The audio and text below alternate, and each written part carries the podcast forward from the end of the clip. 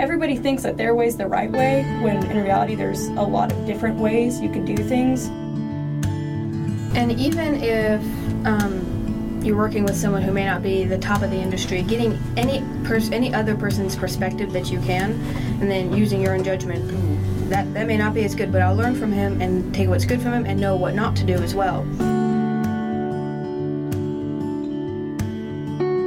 But then you come up now and then you just see how well, how much they've grown and developed, and like they've almost took on the personalities of the people that've been handling them. I got a plethora of guys that I call on that say, "This ain't working. What do I do?" And they can solve it within five minutes because they're they're farther down the road than I am.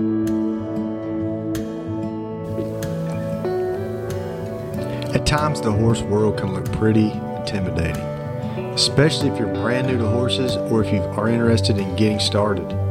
Also, it can be a daunting task to think about where to even begin. Today, we're talking to three young people, all in their 20s, from various backgrounds, but who are all interested in learning how to improve their skills, knowledge, and communication with horses. I got to spend the past three months with them in my sales marketing course where they learn how to prepare a yearling for sale. Let's see what they each have to say. This is Taking the Reins.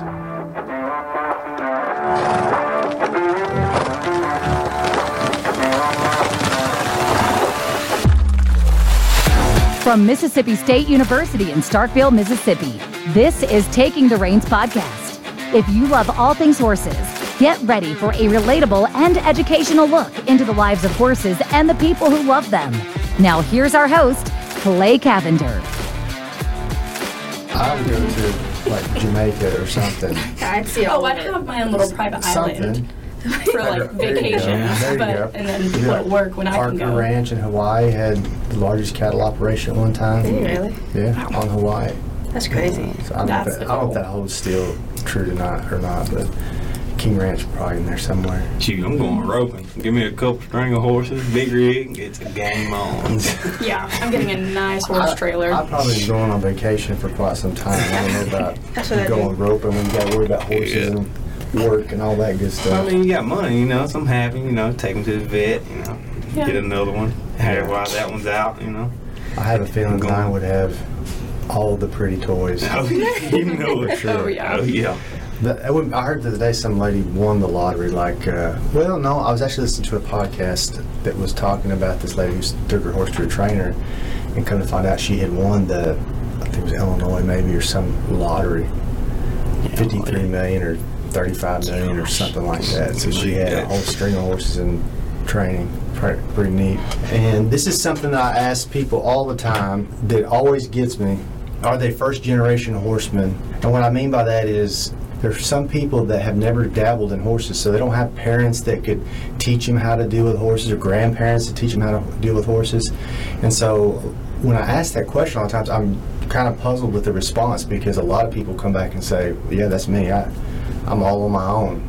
And I have so much respect for that because those of us who grew up in the business or have got a history in the business realize just how hard that is in a ton of different ways. Let's start with that. What's something interesting about yourselves? You're all MSU students. You're all kind of interested in horses. We're going to get into the horse aspect of everything, but what is something unique in your backgrounds?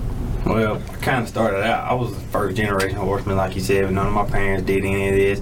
Didn't have horses, cattle. My granddad did. He had cattle, and I kind of told him that I wanted to get into horses, so he got me this little bat crazy little Shetland pony type thing. I, you know, he led me around. All you couldn't her around and nothing like that. But then I ended up going to a family friend who team roped, and he asked me did I want to learn how to team rope. I was like, I don't, know. I don't even know what team roping is. I just want to ride a horse. And then he was like, Well, we're gonna teach you how to team rope too. And I was like, Okay, you know, just go with the flow. And it took me, you know, maybe seven years going on now, and now I'm team roping and riding. And I think it's kind of crazy how it all ended up. I didn't know what it was, and now I'm in it now. And why does everybody always start with ponies?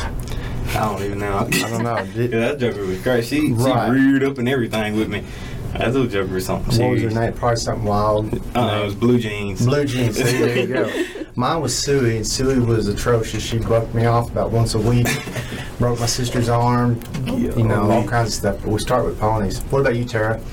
I'm also pretty much first generation. Um, I realized that my great grandmother she ran cattle in Arkansas, but I thought that was way before I was born. I didn't learn until recently that that was up until about 2007. So I kind of just barely missed the cusp of like being actively involved with it growing up and then i also within the last couple years learned that like my great aunt my grandmother they used to barrel race and stuff so agriculture was kind of involved in my family but not you know that close to me so i'm pretty new to it and c- trying to start off everything on my own as well Yeah, it's and that's that's very tough to do when you don't have people to kind of help you along the way. Yeah, I'm in the I'm in the same boat. I I grew up in a subdivision. Both my parents are teachers. We have nothing to do with agriculture. Um, you know, we see cows in the farm across the street, but that's about as close as I ever got to them, and didn't really ever get to really even put my hands on a horse except like Girl Scout camp one time growing up, until I got here to uh, Mississippi State and started working with them in our labs and the the horse classes and cattle classes I got to take. So you just saw them across the street and thought that was interesting. I did, yeah. Do you? Do any of you guys remember this kind of light bulb moment when you decided that horses were your thing, or that this sparked an interest to figure out how to pursue some of those interests that you're talking about? Yeah, it was for me. At first, it was kind of like, it was kind of like you know, I see other guys. I go to ropings and see other guys who did it, you know, their whole life and they were winning automatically, and it was a little bit hard. And I was like, is this really my thing? You know, am I really capable of it? Because I didn't grow up in it, but then you know, I started getting better, started practicing on it, and really just it became my lifestyle. And I was like, I really can't see myself doing nothing, nothing else really that I would enjoy and have fun with. And do you, do you think like there's there's a separation between? I think I grew up with the ropers too, and there's a separation between being a horseman and a roper. Would you agree with that? I do. I'm 100% agree. Sometimes a lot of ropers nowadays they'll see their horses just like a tool or something like that. They don't see proper horsemanship being something that they can use in their roping to make them better when it really it really is. It's I such mean, a huge factor. Yeah, about 50% of it actually. You know, your horse you got you can't rope a cow without a horse. You could be a heck of a roper and can't get there. Right. And then, You're right. What about you, Terry? Is there a light bulb mo- moment for you? I remember growing up, my dad, he used to take me to the local riding stables on Fort Campbell, and I absolutely loved it. Horses were my favorite animal. I wanted him to buy me some, and I was so excited because when I did it when I was younger, they wouldn't let us trail ride yet. Like, I kind of was just led around the pasture, and I was so excited that when I got 10 years old, like, that's when they allowed kids to trail ride. But by the time I got um, back to Tennessee after my birthday, they didn't do um, riding lessons or just stables anymore. It was only boarding. So I kind of lost my um, connection to horses in that way, but I always still like wanted to be involved with them and was extremely interested. And when I was able to, to be like working age and everything, I reached out there to try to get a job there because I remember that was such an important part of my childhood. And so just ever since then, like those little moments with my dad, like I just loved it. And I was distanced from agriculture and had a really big passion for marine life for the longest time. It wasn't until I came to Mississippi State and started working hands on with livestock that I realized that's what I wanted to do. And Zion mentioned that once he got involved with it, like he can't see himself doing anything else. And that's something I relate to a lot too. Like since I've been involved with it, it's all I can imagine doing with the rest of my life. Yeah, the hard question comes later on. It's like how do you how do you combine a desire or hobby and a career? Those are that's a tougher challenge, especially when you're a young person. But um, definitely, you've got to follow your passion. Do you have a moment like that, Riley? Uh, pretty similar. Um, I grew up uh, with all manner of other kinds of pets. We had um, dogs and cats, and snakes and lizards and rabbits. Uh, I had two goats, but only for about a month until they ate my dad's rose bushes. Does anybody think snakes are pets? Actually, I think they can be. I think feel there like needs to be pest a control, dead, a dead about it. snake might be my favorite pet. Um, but with all that, I loved animals in that way, and I always grew up wanting to go to vet school, and that was the whole plan. And um, I made it happen. I actually got into the early entry program here at Mississippi State, um, and then they said, "Well, you need to take the animal and dairy science major. That's the one that everyone goes to. It prepares you best for vet school." So I said, "Okay, sign me up," and went into it, and that's really the first time that I started like actually having hopes of being able to be involved with the livestock, other than you know seeing the horses and cows across the road, and uh, you know the same as these two. I just realized, wow, I really have a passion for this. I love it. This is this is all I want to do from now on. You know, there's so many people your age, 20-ish, and you come into that pre-vet program, or maybe even get into vet school, but don't have that large animal experience maybe that a lot of kids growing up in the country might have. You know, that, mm-hmm. and that's the other thing too. I hear all the time. I heard it yesterday. I heard someone say. I don't have the background as the other students in this class, and so I don't quite get it. And I think that's a crutch and an excuse. It's not the truth. It, it, it may be the truth on a small fraction. Really, what what are your peers? Maybe ten percent had grew had grown up in that with a background like that. Do you think it's more or less? I think it's even a little bit less, maybe. Might be less now. especially with the pre-vet students. I think when you look more at the like the production concentrations, you might have a little bit more, but I wouldn't even say too much more than that because I know most of my friends are production or business in industry concentration um, still involved with ADS, but you know, for example, one of my friends, he's from the Nashville area and didn't grow up with this either. And now we're both working out on this research project, pen writing every day. And it's just really interesting to see how you can come from a completely different background. And once you apply yourself and take the initiative to get involved, if it's something you're really passionate in, like how much you can grow in it. I think the, key word there is initiative. And I think too with horse people, when you ask them, uh, this is probably a, on a grand scale. When we say, if someone asks you, where are you on the scale of knowledge, for the lack of a better term? A lot of people don't want to admit that they might be on the novice end of that, right? They all want to kind of think, whether it's pride, ego, or I don't know if delusion's the right word, but they might think I'm, I'm experienced when in reality they may not be. Some people listening may feel anxious about entering the horse field because it is intimidating, uh, especially when you talk about the show end, like you guys are talking about just the knowledge aspect of it or, or coming into a knowledge based learning program. And there's people out there learning from that level. They're coming into a lessons program or they're trying to figure out just the basics of what to do with horses. But as you advance, then you take the next step and you go to a roping like Zion said, or you go to a horse show and you pull up there, it can be pretty intimidating for sure.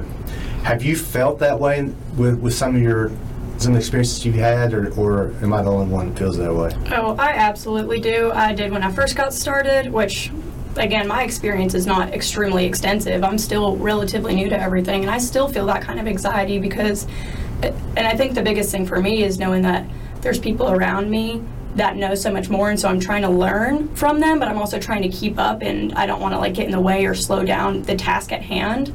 So I think that's where a lot of my anxiety being in the industry comes from. And I think that's probably similar for a lot of people, but I would suggest, you know, just keep asking questions, you know, show that, you know, I might be a little slower at things and I might not know everything, but I promise like I'm here to do my best and I think your effort and your willingness to work will go a long way. I think a lot of competitors these days get to like get in their head like I gotta look good, you know, I gotta make this horse look good. I mean, it doesn't matter about how you look because looks will come with experience. You get better horses, they're gonna look better than the horses you had when you first started.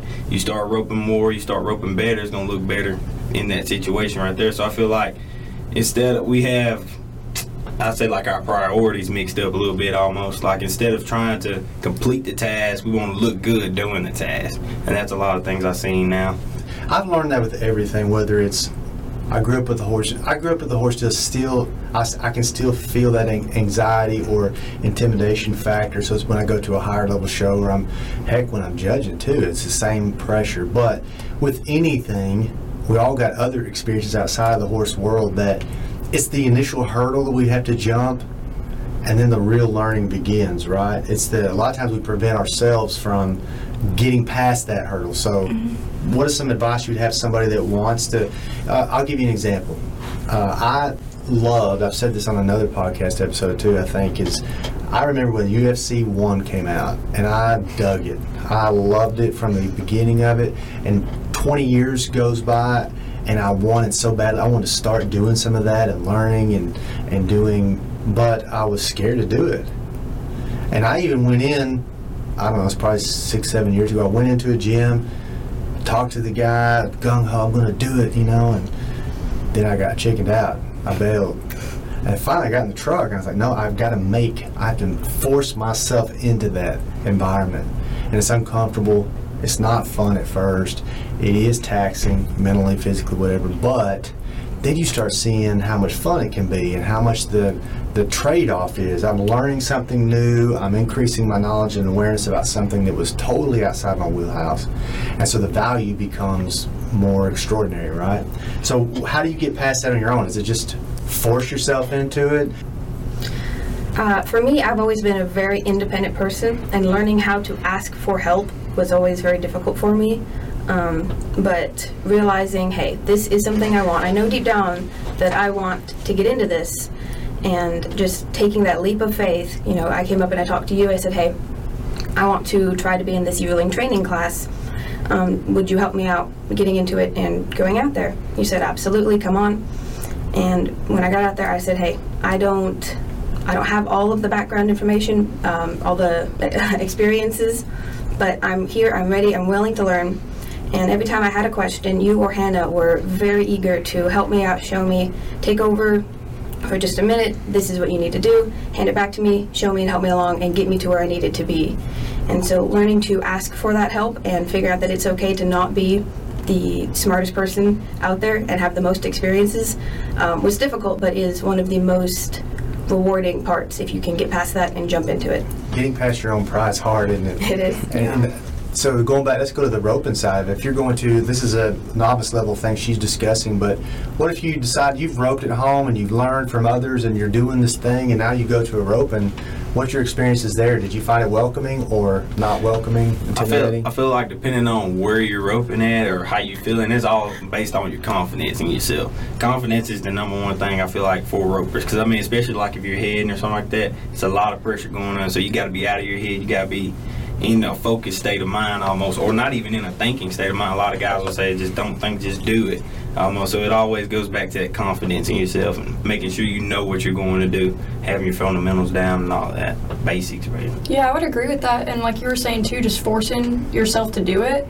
That's the hardest part is taking that first step. Like when it, I agree with a lot of what Riley was saying. And when it came to the class, like I was really nervous at first, that very first day, because I was looking around and I was like, okay, I know like all of these people have a lot of experience with horses and I've never been around yearlings. All the horses I've been around throughout my life were pretty broke, so it wasn't I've never trained anything, never been with anything that really needed more more learning until this semester with this class and then with that research project I'm on too. And so that was a, a very anxiety inducing and scary thing for me at first because I didn't have the confidence, but I was thinking, you know, this is something I'm very passionate in. I really want to learn more about this. This is something that I'm going to be able to utilize for the rest of my life which is something that I know students don't always feel like they get in school. So I know this was a very important opportunity to me. So I just had to get over the fact that I was anxious and ask for help when I needed it and just really take it all in and listen, not only from you, but from my peers as well that did know more than me. And it was funny about that. I'm sitting here thinking, every all three of you kind of said that same kind of thing, especially you two young ladies. And what's funny is when I look at the class, I'm looking at it from a different perspective, a different vantage point. I don't see anybody any different. You know, I, th- I see everybody's 20. They're learning. They're excited about doing this, but they've all got their own preconceived ideas and notions of how to do something. But they're also very unskilled in a certain set. Mm-hmm. And so the advancement that's and that was probably the biggest reason I wanted the three of you to come in and talk about some of this stuff was because the advancement I saw in three months amongst your own skill sets, not in comparison, but Tara to Tara, Riley to Riley, Zion to Zion, th- that was tremendously different from just three months ago. But you wouldn't you wouldn't have known that if you hadn't took the initiative to jump in there and just let the walls down a little bit and not be too afraid to look quote stupid in front of your peers or whatever you know that's from your own perception it's not from the reality of it. But we get these perceptions built up in our minds. And then maybe the, the casual listener who is not in a college course but they're debating man i want to take a lesson maybe it's in a different discipline zion's a roping stock horse guy maybe he wants to do something in over fences but it's too intimidated I'm, he's laughing because he, he doesn't want to wear his tights not at all. but you get my drift. What if you want to do something vastly different? That would take a, a lot of confidence, like you were speaking of before, take a ton of confidence in yourself to just jump in there, not be afraid to not know everything, and to learn. And that's something that I would stress to people who are wanting to take the initiative to learn, but maybe just aren't doing it because they lack self confidence. I know we get, it's not something that's born and bred into some people. It's something developed. So they've got to get past some of that. So I think the words of wisdom you gave were, were all good. You guys have worked with me at the barn for the past three or four months. What's one thing you think that I stressed that you won't leave or won't be forgotten anytime soon? Patience but firm at the same mm-hmm. time. I know with me, and I come in, I was if those jokers didn't want to go forward, you know, I was gonna make them go forward. I was real aggressive with my approach. Not, you know, that was just my inexperience. You know, in my brain, you know, I'm wanting this joker to go forward. I know I need to apply pressure. I just pushed. I went from a zero to a ten when I should have been going to a zero to a five. Trying just to give them that first step instead of trying to get six steps right off the bat. So I feel like, and you also tell you know tell us to have a firm hand when we need to. When we keep applying pressure, applying pressure, applying pressure, we need to raise it, not just be trying to threaten them. Is what you say sometimes. Right. Right. Yeah, I agree with that wholeheartedly, especially especially the patience aspect, but also um, how to read your horse because it's easier to do it. I feel like when you're riding because you can physically feel it a little bit more. But you always say that a horse is going to tell you what they're going to do a few seconds before they do it. So being able to read your horse is uh, crucial to every aspect of you know working with them, and that's one thing that's really going to stick with me. And knowing when to quit, just like being gentle and firm, but firm at the same time. Knowing when to quit, especially with the yearlings, is really important. So you're not overworking them to a point where they don't want to work anymore because they're young. They're like kids, as you explain it to us, and their attention span isn't all there. So taking those few steps and then letting off, giving them a break, rewarding them with pre- or with the release of pressure is something that I wasn't doing as much at the beginning, and I had to really get through my head because in my brain I'm like, well, they know how to do this, like. And I always had to remind myself, like, no, they don't. They're like toddlers. Like, you're. I'm constantly trying to teach them, and I have to be patient and know when to reward Because the them. class we're talking about, we're dealing with yearlings, so Mm-hmm. that's why you're, you're talking about those young horses. You know, can and an older horse could be in that same state of mentality, right? Mm-hmm. Knowing your horse is definitely important. Did they leave anything, Riley? Is there anything? Um, I think I started off a little bit on the opposite end of the spectrum from Zion, um, where I was not sure exactly how to make him go. So I said, okay, I, he doesn't really want to go. Let me just gently tell him, hey, go this way, go this way, go this way. And he wouldn't do it. He didn't want to, and I was not being firm enough. So for me, learning, and it goes back to the confidence, learning, hey, I need to tell you like this, uh, firmly, not not harshly, but this is what you're going to do, and you're going to do it now, and go. Um, to you know get them going instead of cracking them with a whip or you know just tugging on his face and irritating him in order to get him to do what you want him to do. There's really not any difference in training. I'm not a dog trainer, but I'm going to assume that training a dog. I'm a parent, so I'm attempting to train a kid. Trained horses my whole life. There's this. If you take that same approach, which is real simple, it's the. pri- I mean, this is straight out of a book. Apply cue, wait for a response, reinforce. I say that so many times, day in and day out. In one of your classes that I took a couple years ago, you were talking about the those training steps: the ask, wait for a response, reinforce.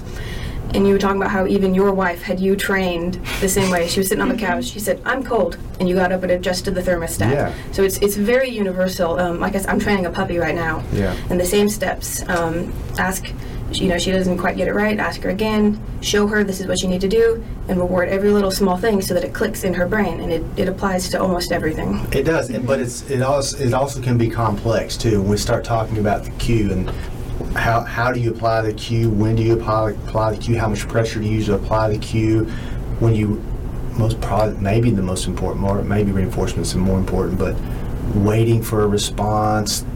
Not just listening to you. We say listening to your horse for a response, that's something you're learning through the class, and I think Zion brought it up. Zion and Riley were total ends of the spectrum on the waiting for a response and reinforcing that response. And then waiting for a response, there was no room of there was no room for Zion's horse. It was I told you to do it, I do it. And he was going to make it happen. So he went from nothing at a zero to six, seven, eight on a scale of one to ten in terms of force, you know, being being assertive. Whereas Riley was like typical young lady sometimes wants to be nice and kind and come on you, we can be friends and we'll go to one or two but not ten but through that waiting and listening and thinking about what your horse is telling you, that is what gives us the ability to reinforce positively or negative. And anytime we start, we want to start going, I want to start from one to two, and then three to four, and then eight to nine, and then 10. Because if I start like Zion was doing seven, eight, I've only got nine, ten left if I need to go harsher, right? So we want to move up the scale. I think you guys did a good job of that. But it's so simple, but yet complex because of what we're talking about. Yeah, and I feel like on my side of things, like me figuring out different ways to give a cue was another thing. Like instead of having that universal, you know, like an older horse, you know, ask him to go off left, you pick your hand up and push him with one hand. That horse didn't understand that, and I was causing to block it, block his um, that whole side with his hand instead of asking him to go, and he got confused. He just face up to me instead of me stepping out to the side and pushing him off into it. So you know, finding out different ways to do different things was another good thing I learned. My mindset as a young person was like, what is this thing doing wrong? Why won't he listen? Now my mindset is, what am I doing wrong? What am I not approaching this in the How am I not approaching this? I need to approach this differently.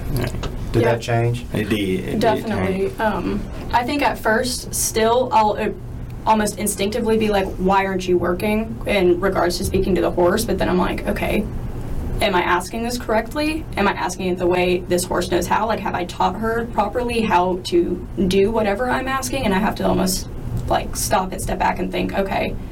And it's like um, the patience thing we were talking about earlier have patience and also humble yourself to know, like, hey, they might not be doing it because of something I'm doing incorrectly, or maybe I taught them incorrectly now that I've, you know, adjusted the way I'm asking, they no longer know. So it's not always the horse's fault. It is sometimes, you know, sometimes they're stubborn, they just don't want to work, but it's, I think, important to, I guess, kind of like I said, humble yourself to know it's not 100% on them. It's a give and a take. That's part of our job as horsemen is to understand the personality of the horse just like it is our friends. Mm-hmm. You know, not not that horses are friends, but if we have a circle of re- close relationships with people, then we have to understand. Well, okay, this person's like this, and I got to approach them like that. There's a book called The Outsiders, and it states in there. I don't remember how it gets to this point, but the perspective of the author is that you have to spend ten thousand hours doing something before you're professionally efficient at it or considered an expert, or however you want to put it. Start doing the math. If you're riding every day an hour,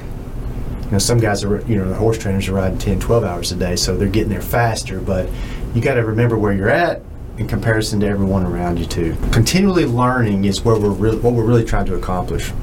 So with that said, what hurdles have you you either experienced or perceived to possibly have in the future that have affected your advancement within the horse industry? We'll start with you, Tara. This might sound a little cliche, but something I think think a lot of people experience, especially if they're trying to, you know, get their foot in the door, is the lack of resources. They either don't know of anybody that has horses that they could get started with, or don't know of anywhere around them. They don't have the money, they don't have the land, and that's I think a big hurdle for a lot of people. But you know, say you have all those things, there's still going to be hurdles. You know, we've talked about patience a lot, and I think, you know, a lack of patience is going to hinder you more than anything. A lack of patience, a lack of understanding, and you don't want to get to a point, and we were talking about learning where you think you know everything because you're not going to keep learning, and that's going to deter you from improving yourself, improving your horses, improving, you know, your career. You're not going to be able to improve if you don't kind of like humble yourself and continue to absorb information from everybody because everybody thinks that their way's the right way when in reality there's a lot of different ways you could do things and i think that is like a huge hurdle when it comes to this industry in particular is thinking you know you've got it all figured out so this person doesn't know what they're talking Well, that's about a great point too. So if you're a beginner, how do you find as a horseman, how do you develop your own path? you've got to mix together everything mm. you've been learning to figure out what works for you and you know what works for one horse is not going to work for another necessarily so something works great for you you found to be really effective and you end up you know say you're training horses and you know you're doing that with this other horse and it's not working you're going to have to you know take a step back and realize that this way is not the only way. And you know you're going to have to learn something from somebody else or pick up a new technique in order to improve your horses I feel like I feel like communicating is a big thing. You know, I feel like I talk to people real well. You know, getting connections and stuff like that. So you can call, have those people you can call on and be like, well, you know, I tried this with this horse and it's not working. What do you What do you uh, think I should do? Call him, try that out. It don't work. Call somebody else. You know, or look up on YouTube. No, that's a really good point, though. Is the YouTube is especially like a there's a whole bunch of junk on there too, It right? is. Fine. is one me and Rob Huddleston did talking about that very thing. You can get a lot of information from YouTube, but what's the right info? And is it reliable? Is it reliable? Experience speaks for itself, doesn't it? That's it. And I feel like that goes back to getting your my, your name back out there. You know, you want to be, you want to go out to people who have credentials, you know, who have titles on their belt, and, you know, have good word of mouth too. That's what people you want to ask, so you can build that for yourself, get your own credentials. For sure. And even if um, you're working with someone who may not be the top of the industry, getting any pers- any other person's perspective that you can, and then using your own judgment, "Mm, that that may not be as good, but I'll learn from him and take what's good from him and know what not to do as well. And getting as many different um, opportunities and perspectives as you can uh, is also is one way to, to build what is right and what you know you can figure out what is the best thing to do.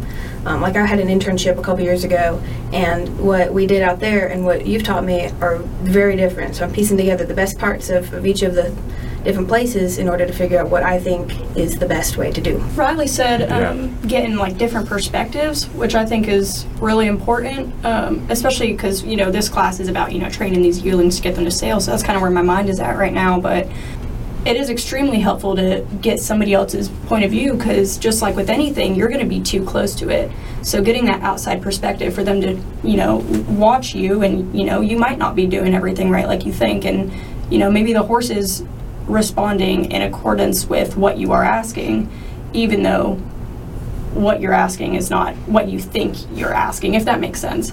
So I think that outside perspective can be really helpful. That's a good prelude into my next question, which is about your horses. Tell our listeners a little bit about your horses and something they did or didn't do that it was a lesson for you that you want, that you are going to put in your own bag of tricks, so to speak, with your own horse training and knowledge. Well, my horse was Otto. He was um, he's a MSU hunting your assets. He's a son out of uh, allocate your assets, and his mom was out of Hubba Hubba hunting.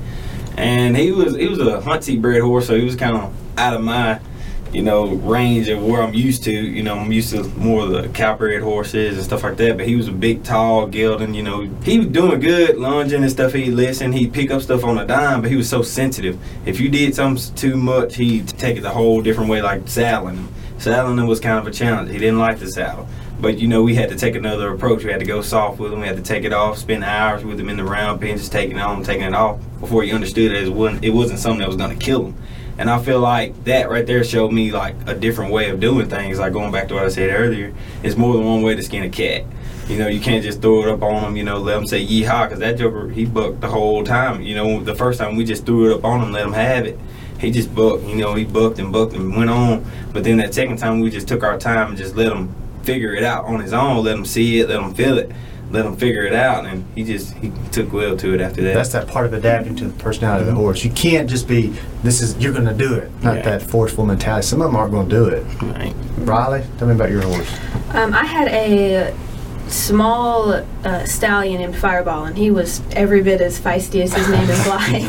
Proper name. yes. Um, he was kind of the baby of the horse unit for a while when he was growing up. Uh, he got a lot of love, and a lot of people were like, oh my gosh, he's my favorite. He's so sweet. You remember So- how, he, how was he bred? SG Frozen Enterprise Yeah, was his SG sire. Frozen Mhm. Enterprise out of uh, Mr. Nicodule Mare. Yeah. That's right. Yeah. Yes. And he, you know, was was the baby, was loved on a whole lot, and so he kind of was a little spoiled. Um, so when he started out working with him in- on the lunge line, he picked up pretty quickly um, that he was supposed to, you know, walk and trot in a circle, and he did that decently well s- for being so young. And then when we got about halfway through the semester, I think it was him growing into himself. He like his whole personality flipped a little bit and he started just being really crazy not doing the things that i knew that we he knew how to do. And so i had to adapt to teaching him again and a in a different way to his new mindset of he's just going to be crazy and wild and do whatever he wants to do which was really weird just to have to switch up techniques in the middle of the semester Yeah, definitely got to be on your toes with him. Mm-hmm. Terry, you being the shortest of the classmates, you had the tallest of the horses, Oh yeah. uh, which was the living large out of uh, Coats and Tails mares. Tell me about her. Yes, so Maggie, she ended up looking real nice towards the end of things and but at first, I mean, definitely stubborn and smart. She knew what you were asking, I feel like, and if she didn't want to do it, she wouldn't. So you really have to like kind of apply that pressure at first and make her realize like, no, I'm asking you to do that, and that means that you do it.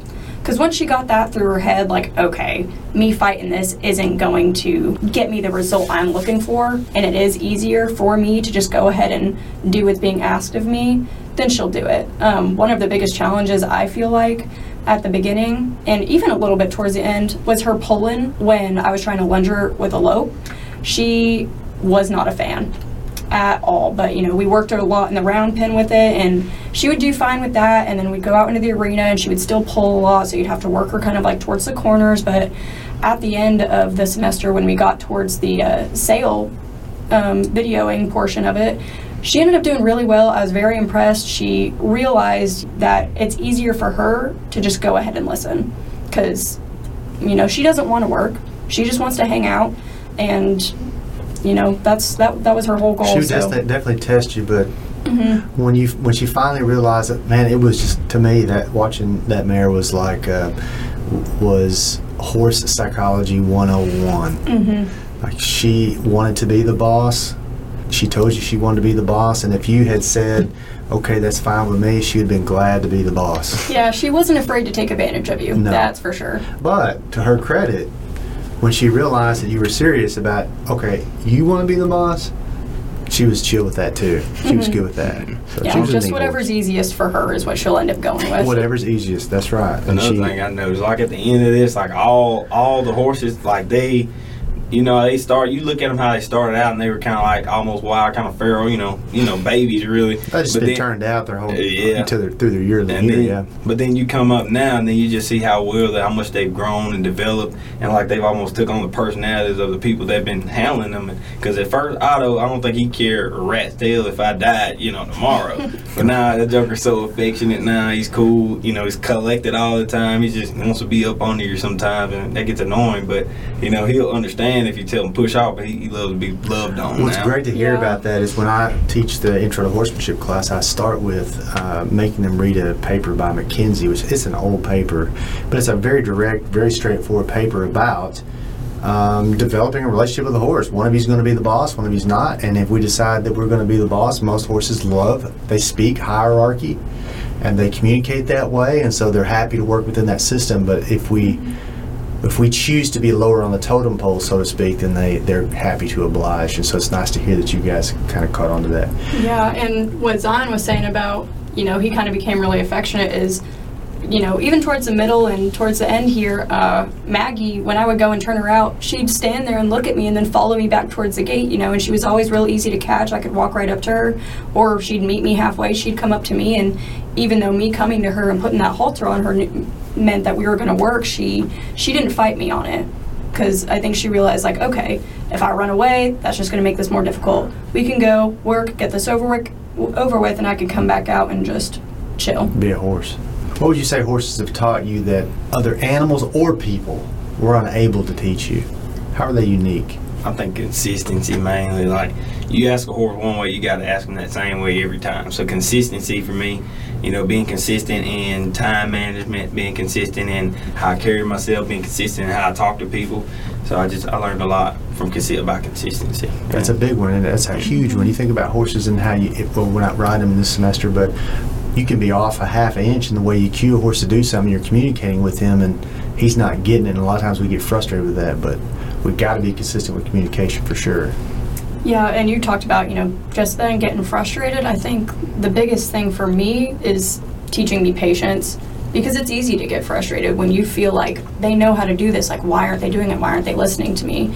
So, and we've talked about, you know, the patience part of this a lot and how each horse is different. And so I think that's the biggest thing that they've taught me is take a step back, take a deep breath, take a break if you need to, and come back to it. Learn how to ask them a different way of what's what you're thinking is working is obviously not. But yeah, patience I think is the biggest thing I've learned from working with horses. And I'll, I'll tell myself for just a minute on that one.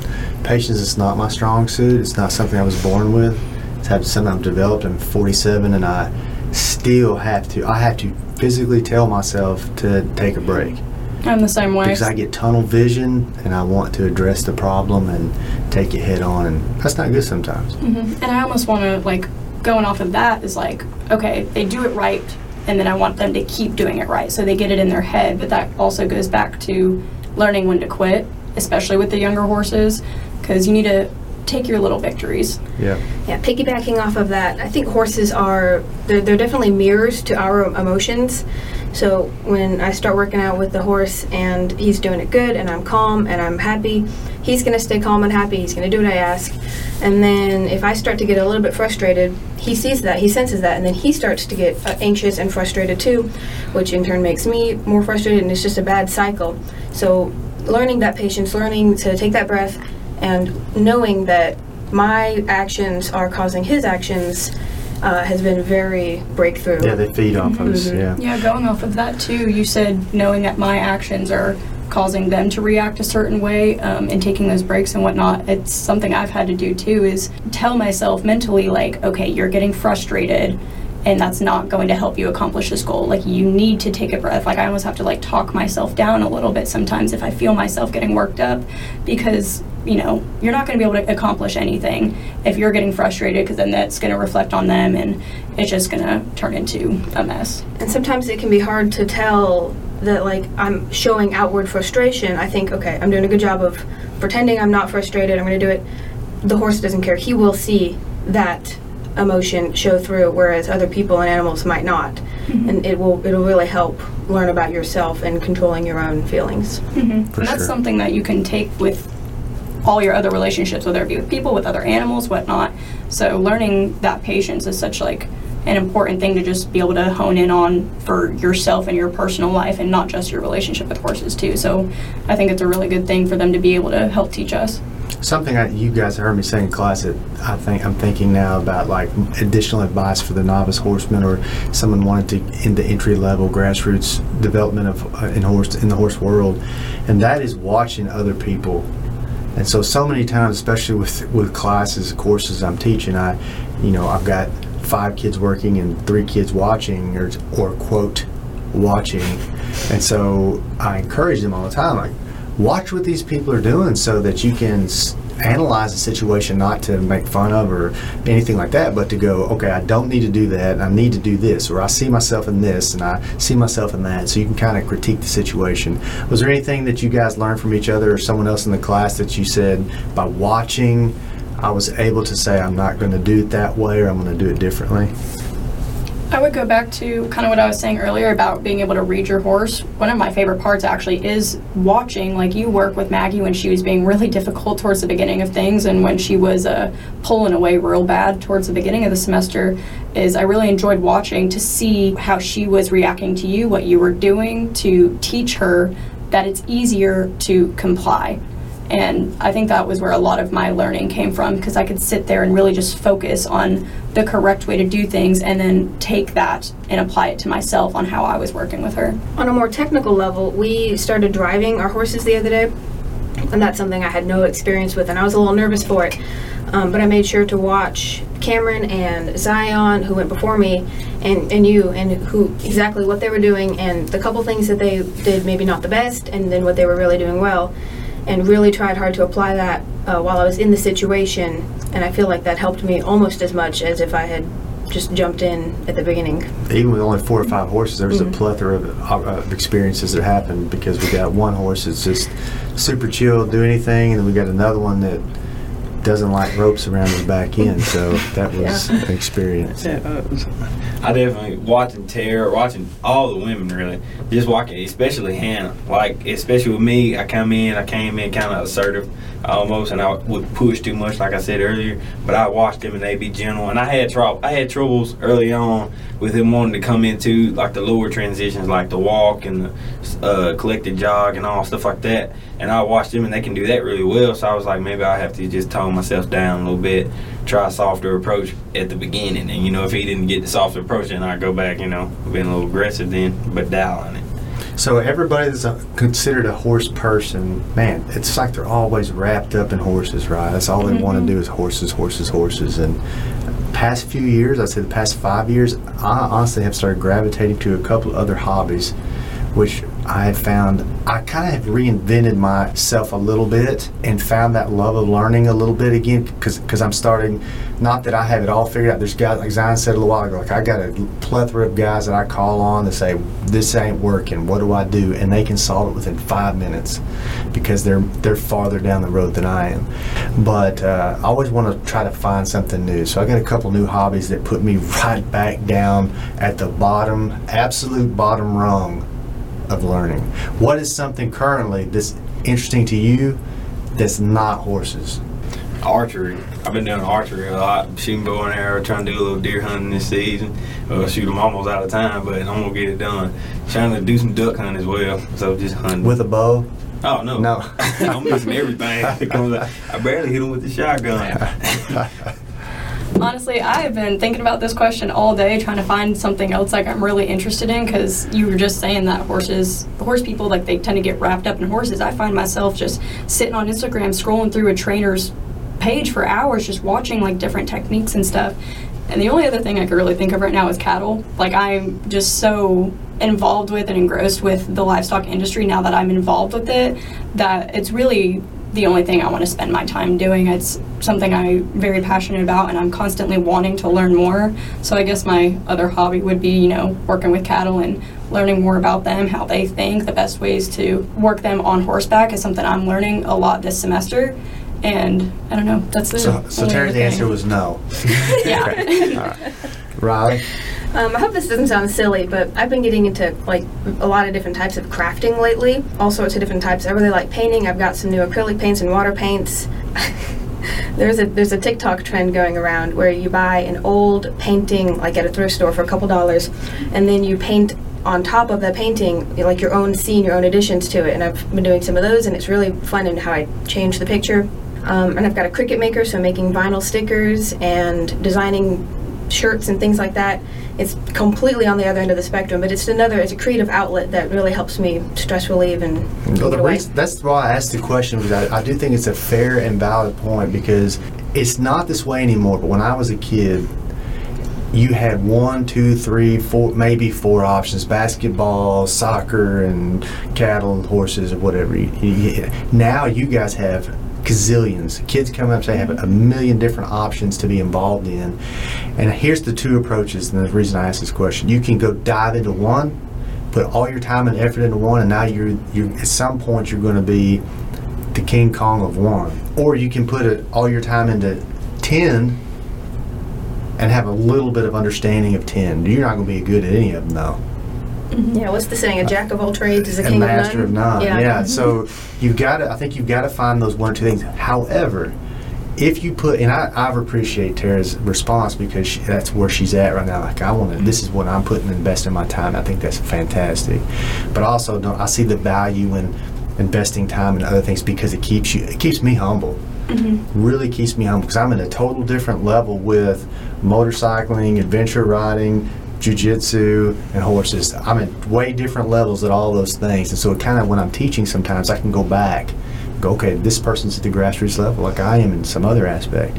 So, I think it's kind of a neat question to think about too. I know I've heard some people say, you know, jack of all trades, a master of none, but it'll always be better than a master of one.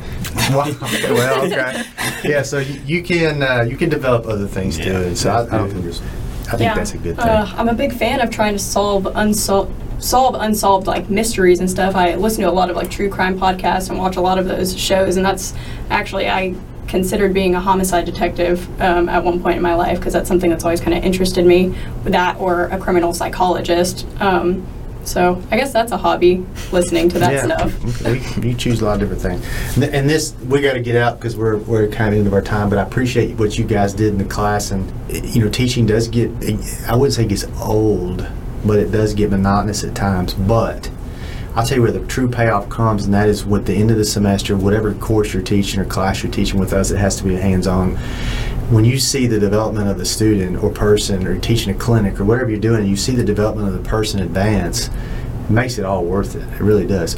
But I tell you what makes it worth more than anything else, and that's when you've got people who want to learn, are energetic about learning, have the right mindset to listening. And it doesn't mean that I have all the answers by any means. You guys have figured that out, I'm sure. But you can, like some of you said, you can take the good things and make them your own, and and develop, continue to develop and add to your your bag of tricks as you develop as horsemen and women. So, I think I'll, I'll throw this in there just because uh, I think it's a fun question. In closing, what is currently your favorite song, and how does that speak about who you are? And we'll leave it right there. Um, my favorite song changes about with the week, um, but right now I really like the song "Buy Dirt." Um, I don't remember who it's by off the top of my head, um, but it's about living just a very simple lifestyle. Buy dirt, um, buy a ring, let your knee hit the ground. Uh, you know what really matters in life: love and faith and family. Not to get caught up in a lot of the otherworldly and, and this worldly things. Just what really matters in life. Right, that's fantastic advice, especially with our current situation in the world. That's great advice.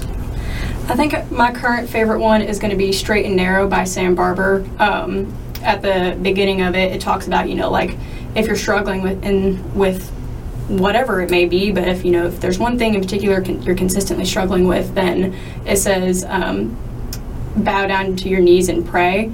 And I think that's a very good reminder for myself because you know, especially you know, being a college student trying to navigate everything from classes to social life to learn how to train yearlings, uh, it could get hard. So uh, trying to remind yourself to go to the Lord and put your faith in that and know it's going to be all right is a really good reminder for me. Right on. Now you guys hit the nail on the head. I probably should leave it there, but we'll leave, we'll let Zion answer this question. I'm a little scared to hear the answer, but you have big shoes to fill, Zion, because these two young ladies definitely hit those out of the park. Mine is uh, Guitar and Cadillac by Dwight Okay. Yoakam. And just 'cause That's he's better than what I thought it might be. Okay. Just because he's awesome. Just that's it. Sounds good. All right, that's a good place to end. I, I appreciate what you guys have done. Thank you for spending time with us on Taking the Reins. You did a great job. Thank you. Thank, Thank you. you. Thank you for joining us on Taking the Reins. A special thank you goes to the Mississippi State Extension Service and the MSU Animal and Dairy Sciences Department. Please visit us on Facebook and Instagram at Taking the Reins Podcast.